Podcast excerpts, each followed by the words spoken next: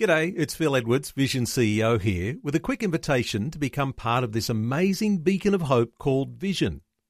Together we can put our love into action to help people of all kinds build or rebuild their lives on the truth of God.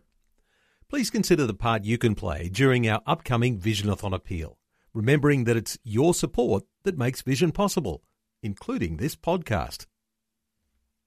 Life, culture, and current events from a biblical perspective. 2020 on Vision.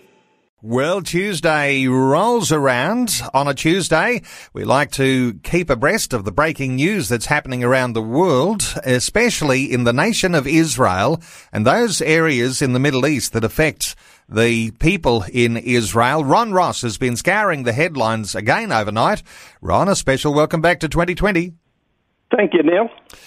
Ron, let's talk the COVID 19 coronavirus. Israel has placed severe limits on public and private sectors in the face of the growing threat. Uh, what's the story? Yeah, this has come about after the confirmed number of coronavirus uh, numbers climbed to 298. The public sector will operate according to an emergency framework Prime Minister Benjamin Netanyahu said at a conference, with all government and local authority workers placed on paid leave until the end of the Passover holiday, except for those deemed critical for conditioned uh, for continued operations. Private sector firms exceeding 10 employees will be required to reduce staff present in the workplace by 70%. Netanyahu said the government will also approve the use of a range of digital tools to monitor the spread of the virus for an initial period of 30 days. Uh, this was controversial, responding to privacy fears voiced in recent days regarding the implementation of technological measures previously used to fight terrorism. Netanyahu emphasized the importance of balancing human rights and the demands of the crisis. We are not locking people in their houses.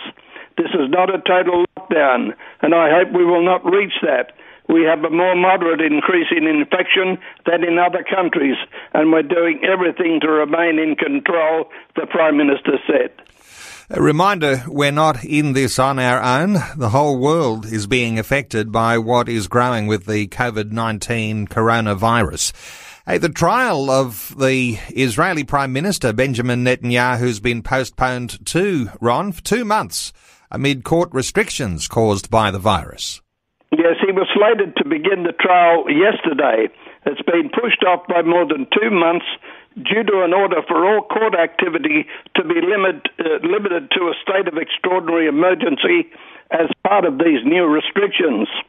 In light of the developments regarding the coronavirus outbreak, and taking into consideration the latest guidelines given and the declaration of a state of, of emergency in the courts, we have decided to cancel the scheduled hearing, the three Jerusalem District Court judges said.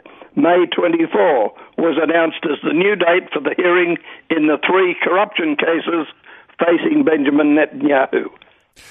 Well, we've seen our own tourism industry taking a hit here, but in Israel, their tourism industry is in free fall, Ron. Yeah, this year on March the 1st, 52,000 travellers passed through the airport. On March the 2nd, the number dropped to 46,000. Earlier this week, the daily number fell under 22,000 and it's expected to keep falling.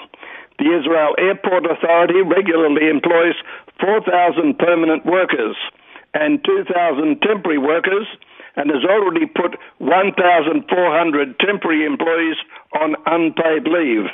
Israel's national carrier, airline El Al, has forecast revenue losses of $160 million between January and April. Israel travel agencies are also feeling the strain. Amir Hayek, the president of the Israel Hotel Association said if you consider the hotel industry, the airlines, and tour agencies, the damages this year will reach between $2.82 billion and $3.38 billion.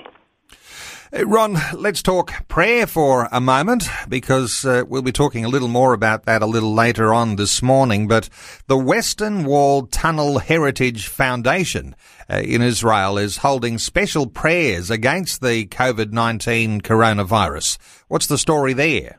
Yeah, they've commenced uh, doing special psalm readings and prayer services at Warren's Gate in the Western Wall Tunnel.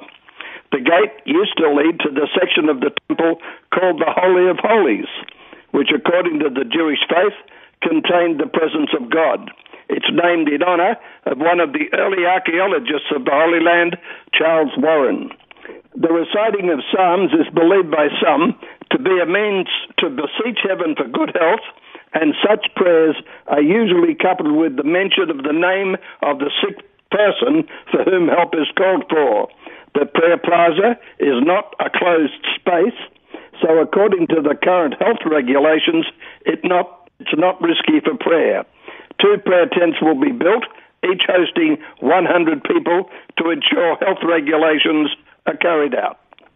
Well, the reciting of Psalms, same Psalms as are in our Bible, and uh, the encouragement, I guess, here is for Christian believers to be prayerful too in the circumstances we're facing here in Australia. Ron, with all of the things that are going on, despite all the heavy restrictions, the Israelis are finding some creative ways to celebrate life. Yeah, after Israeli Prime Minister Netanyahu unveiled those stringent restrictions on gatherings to contain the coronavirus, Israelis almost immediately began developing strategies to maintain normalcy, preserve Jewish ritual life, and cultivate joy in trying times. With a ban on gatherings of more than 10 people, the minimum quorum for communal prayer, impromptu prayer groups are springing up in apartment buildings and synagogues, are staggering prayer schedules to ensure that no more than 10 people gather at once. Weddings are an even greater challenge, but Israelis are finding a way.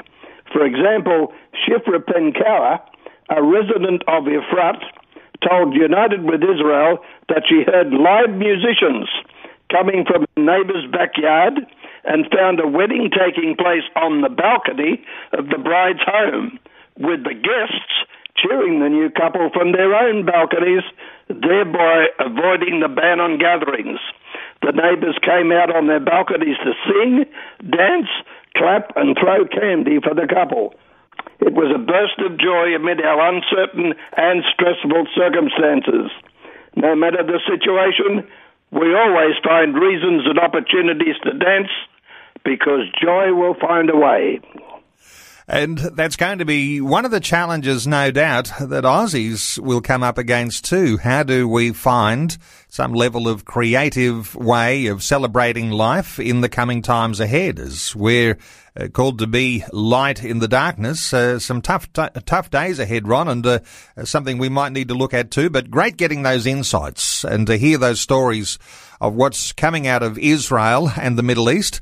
Ron, always appreciate your updates. Thanks so much for being with us once again today on 2020. Neil, may I just add, Sharon Katz, the founder and producer of Dames of the Dance, said that Israelis have gone through tough times before. And she said, We are an eternal people capable of adjusting to new realities and even thriving under these circumstances. Are we looking at today's crisis through the eyes of our eternity? And she said, I hope so. And something, no doubt, ahead of us today as we continue some conversation about a Christian approach to the COVID 19 crisis that's gripping us is to how we can, in fact, uh, be a people who can thrive even amidst a looming crisis. Uh, Ron, we'll catch up again next week. Thanks for taking time to listen to this audio on demand from Vision Christian Media. To find out more about us, go to vision.org.au.